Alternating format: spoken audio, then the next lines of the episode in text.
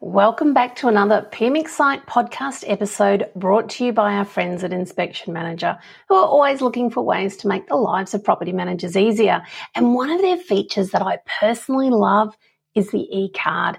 Instead of leaving a business card on the kitchen bench as a way of letting your tenants know you've been to their property, which they find when they get home that night, you can actually send them a message from the Inspection Manager app to let them know when you've finished your inspection. That way, they aren't left wondering throughout the day if you turned up and when you did, and they can actually get on with their day. Now, if you haven't checked out all the ways Inspection Manager can make your life easier, it's definitely worth taking the time to do so. Now, you might have noticed that I've had a bit of a theme occurring with the podcast over the past few weeks. I've been talking about emails initially how to handle two inboxes, which anyone who is using PropertyMe will be familiar with. Uh, last week, it was all about how to get your numbers in your inbox down fast and back under control. And now in this episode, I'm going to share some ideas around how to reduce the actual numbers of emails you're receiving in the first place. And this little mini series all came about because of an email John, an agency owner from the Sunshine Coast, sent to me. And he was looking for some tips to help his team deal with the large volume of emails they are receiving. So let's get started. Now, in my travels, I often hear property managers talking about the number of emails they have in their inbox each day, and holy smokes, the numbers are incredibly large. Sometimes the number of emails someone receives is almost worn as a, a, badge of honor. I've received 110 emails today. Well, I've got 97 sitting in my inbox now. And this kind of talk actually well, gives me a stress rash, which sounds very dramatic and kind of yeah, a bit icky, but there is no way our clients are having a great experience if you are carrying these kinds of numbers in your inbox. Likewise, your own headspace is not going to be very good. And I know this might not feel good to hear, but for most people, if you're receiving a large number of emails every day as a property manager, then in my experience, you're simply not being effective enough with your communication. It's not that your clients are necessarily super demanding and they're all keyboard warriors. Now, of course, some are, but the majority aren't, or they aren't to start off with. But when someone becomes frustrated, it's like all bets are off. I think that's that saying. Um, for me, if a property manager's inbox is out of control, this clearly demonstrates that issues are not being resolved. Answers to questions are not being provided satisfactorily or in the appropriate time frame, and above all, trust is being diminished, which then makes people more demanding, and that whole vicious cycle continues. Anyone that I work with will hear me talk about how important it is to resolve issues quickly.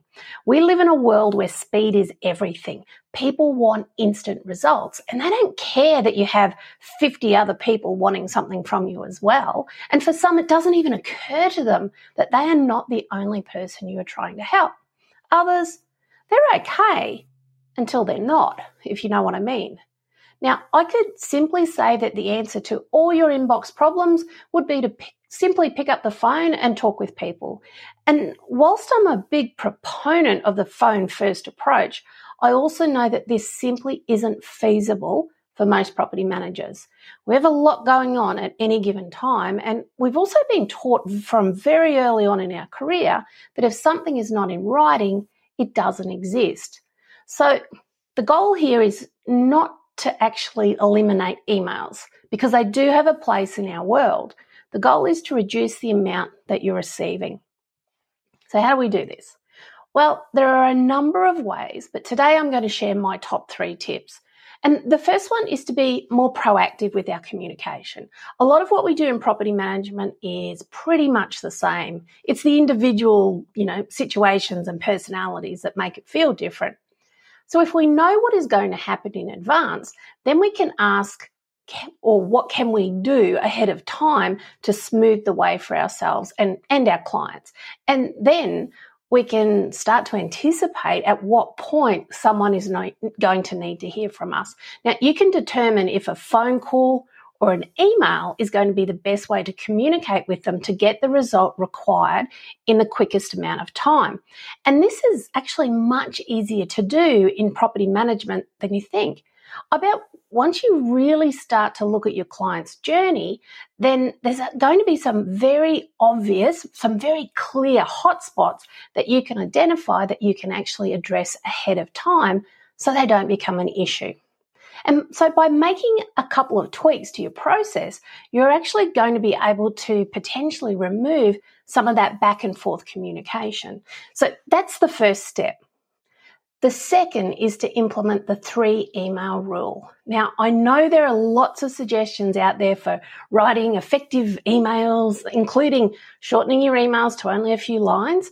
And whilst I absolutely agree that our emails should be more concise, and this is coming from someone who likes a good sentence or 10 to explain something. What can I say? I, have got a lot of words in me, but I also know that I can muddy the waters with too much information. So, whilst I'm very conscious of being as succinct as possible, I also ensure I'm using the appropriate tone in my emails. And I actually think that making sure the tone is correct is probably going to be, well, for us anyway, more important than counting the number of words that we're using. But the reason I find the three email rule works so well for property managers is it actually just gives you a very simple structure to follow. And because it's not complicated, you're more likely to do it. So here's how it works. Someone sends you an email asking for help or clarification around something. That's email one. You then respond with your thoughts or your comments, or if you have any questions, that's email two.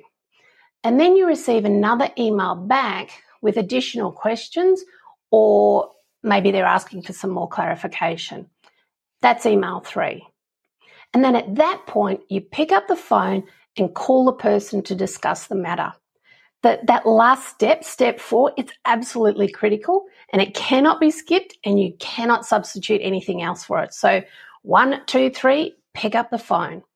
Now, the third tip I have for reducing emails, actually, after that, might not seem like it's it's directly related to reducing the emails that you're receiving, but actually ties in really well to the three email rule very nicely. Okay. If someone suddenly sends you an email about a different matter using an old email trail, then I want you to start a new one back to them. And you know how you'll send someone something about a, say, an upcoming inspection, and then three months later you randomly get an email where they're replying to that email trail, but they're actually asking you about their lease renewal?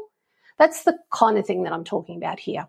So what I want you to do is copy and paste their question and put it at the bottom of your response. So start a new email um, with that sort of copy and pasted question there uh, at the bottom so that we've got that trail there for reference.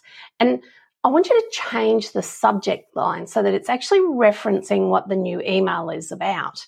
Um, and also remember that the question you've just copied and pasted, that actually counts as email one in our three email rule. Okay. So if you follow these three simple, very simple suggestions, not only will your incoming emails reduce significantly, you're actually going to be able to resolve issues much more quickly and you won't find yourself wading through email trails for hours on end trying to figure out whether you actually responded appropriately or even if at all. Also, if you're a team leader or head of department, implementing these three tips will help you identify coaching opportunities more quickly and you're going to be able to support your team more. So, John, I know it's taken me a few episodes to answer your original question, but I hope you found my answers helpful.